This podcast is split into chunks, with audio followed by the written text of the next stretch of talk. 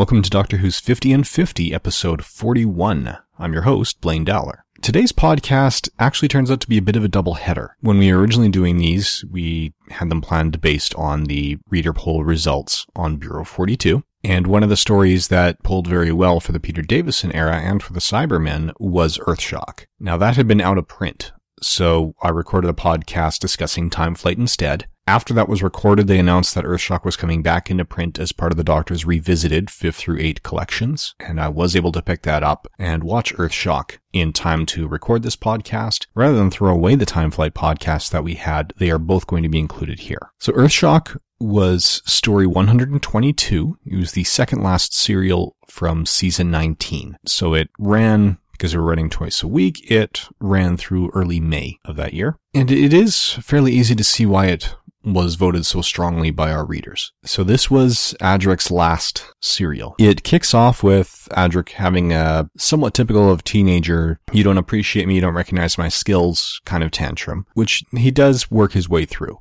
And it needs a little bit of help from both Tegan and Nyssa to get him and the doctor reconciled enough to go through the story. They find themselves underground and, you know, they encounter some fossils that the doctor explains to them. And he says he's always been meaning to go back and check out the extinction event that got rid of the dinosaurs and paved the way for humans, but he hasn't gotten around to it yet. And they encounter a group of human miners underground as well, but these miners are constantly under attack. So the doctor volunteers to help. They start working together and they eventually learn that they're being attacked by Cybermen. And the Cybermen's plan is to use some of the resources they have here to send a vessel back in time millions of years and make the Earth uninhabitable before humans ever evolved on this planet so that they would be able to take over the earth in the future without any resistance. And this does end up being a very nice showcase of Adric in particular as he's going through and as the doctor goes through when they're trying to stop this plan. Things go a little bit awry when the ship is going back in time uh, the Doctor, Tegan, and Nyssa are following it in the TARDIS while Adric's on board, trying to solve the mathematical puzzles that it takes to break through the encryption. So we do get a very nice showcase of his mathematical skills and how they can come into play in that particular case. We get a sense of his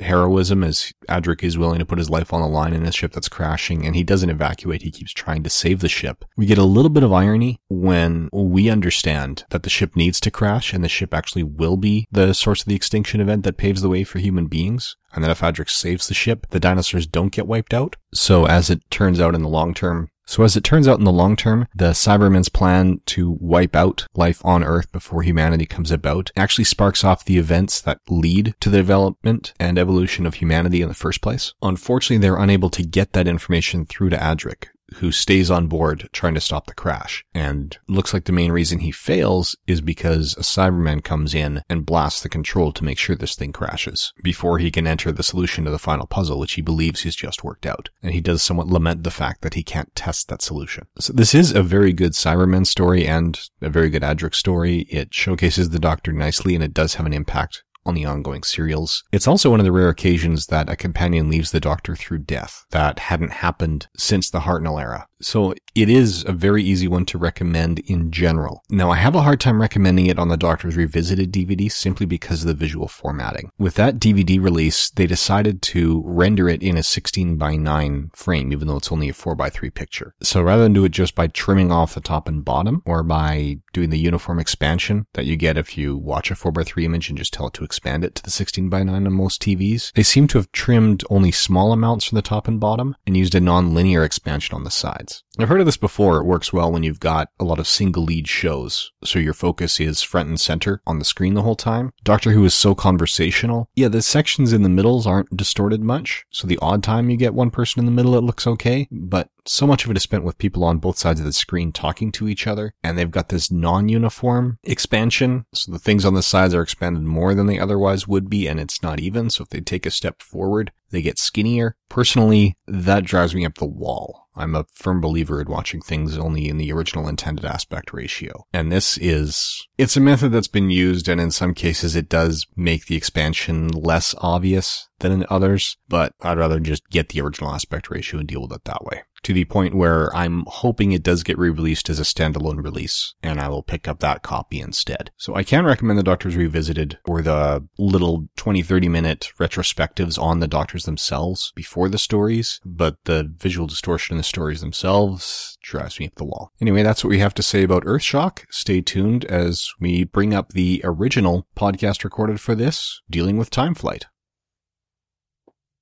Welcome to Doctor Who 50 in 50, episode 41. Today we're talking about Time Flight, which is story 123. The intention with these podcasts was to pick the stories and characters and villains that were selected by our readers in the various polls. If we were able to strictly adhere to that, this podcast would have been about Earthshock instead. Unfortunately, Earthshock was last published in 2004. It has been discontinued and I was unable to get a copy of it. That was story 122. So instead, we've decided to substitute story number 123 here, which was the one immediately following. This was the four-parter that ended season 19, ran from March 22nd to March 30th, 1982. With Peter Davison as the Doctor in season 19, they had actually moved the series from Saturday nights and were trying different weeknights. At this point, they were actually running twice a week in the 25 minute or half hour segments. So these four parts aired on March 22nd, 23rd, 29th, and 30th, 1982. As mentioned, Peter Davison is the Doctor. The companions here are Nyssa and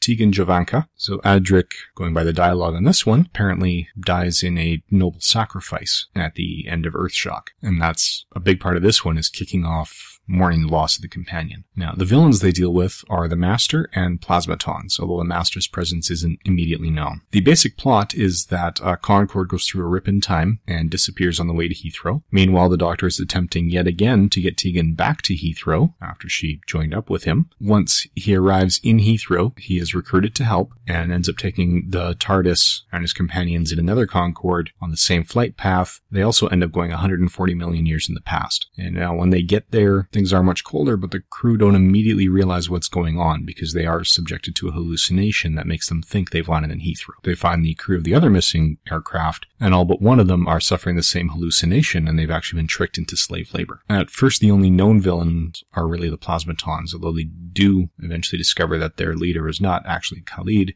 it is the Master. And as is typical with Doctor Who, it then becomes a battle of the minds and the wits rather than a battle of the fists as the Doctor and Master try to outwit each other. And the Doctor wins with some accidental help from the Concorde's flight crew. So the major weakness I find with this story are the plasmatons themselves. Now, it is interesting to have the hive mentality as the one giant organism, although that had previously happened in the claws of Axos. What we do find is that these plasmatons are simply too cheap looking to really work on screen. And because of the special effects involved in the way they were working, we get some disjointed pieces where a lot of the effects were done through double exposure and things don't necessarily line up the way they should. Poses as they cut from one set of footage to another aren't as consistent as they should be. And it does detract from the overall episode. The elements that work very well are largely the dialogue with some great banter. For example, when the TARDIS materializes in Heathrow, security comes up to see him and they say, Are you responsible for this box here? The doctor's response is, Well, I try to be. When they go back 140 million years and it's biting cold, he comments that it's times like this that he wishes he still had his scarf, which was, of course, a nod to the Tom Baker era. There is a lot of good banter and repartee in this one. It also ends very nicely. As I said, the doctor's been trying for a while to get Tegan back to Heathrow. But we see some conversation between Tegan and Nyssa here, where Tegan is thinking she doesn't necessarily want to go back and she wants to keep continuing. That's a conversation she has with Nyssa though, and not the doctor. So when they're back in Heathrow, the doctor and Nyssa get it all wrapped up, they take off and leave, and leave Tegan behind. And the officers at Heathrow say, Oh, we thought you were going with him. Tegan's response was, so did I, or I did too, something along those lines. So the season ending cliffhanger is, will Tegan still be a companion? Now the actress and production crew knew that she was already signed and they were bringing her back and they had already plans in place for exactly how to do that. But it did leave it as an open question for the fans to keep them going from season to season. So it was a, a, nice touch on the cliffhanger. It also shows a lot of the differences between TV scheduling in Britain as opposed to North America. I can't imagine a lot of North American shows kicking off early January and having their season finale at the end of March. Too much is driven by the sweeps here, which happen in November, March, and May. They try to wrap things around that and schedule them accordingly. But in any event, it's not a perfect episode. As I said, a lot of what we see in terms of the villains and the way they're working together and the way the special effects are implemented are pretty limiting. The one scientist who's able to resist hallucination starts off as an interesting character and then falls into every bad scientist cliche by the time it's done. But again, what does work well is a lot of the dialogue particularly in that first part, that first episode of the four. So that much is enjoyable if you go in looking for that end. It gives a pretty nice showcase of the Peter Davison's Doctor's personality as he lasts through his three full seasons, or almost full seasons. That's basically what we have to say about Time Flight. Join us again tomorrow when we discuss the original 20th anniversary special, The Five Doctors. Thank you for listening.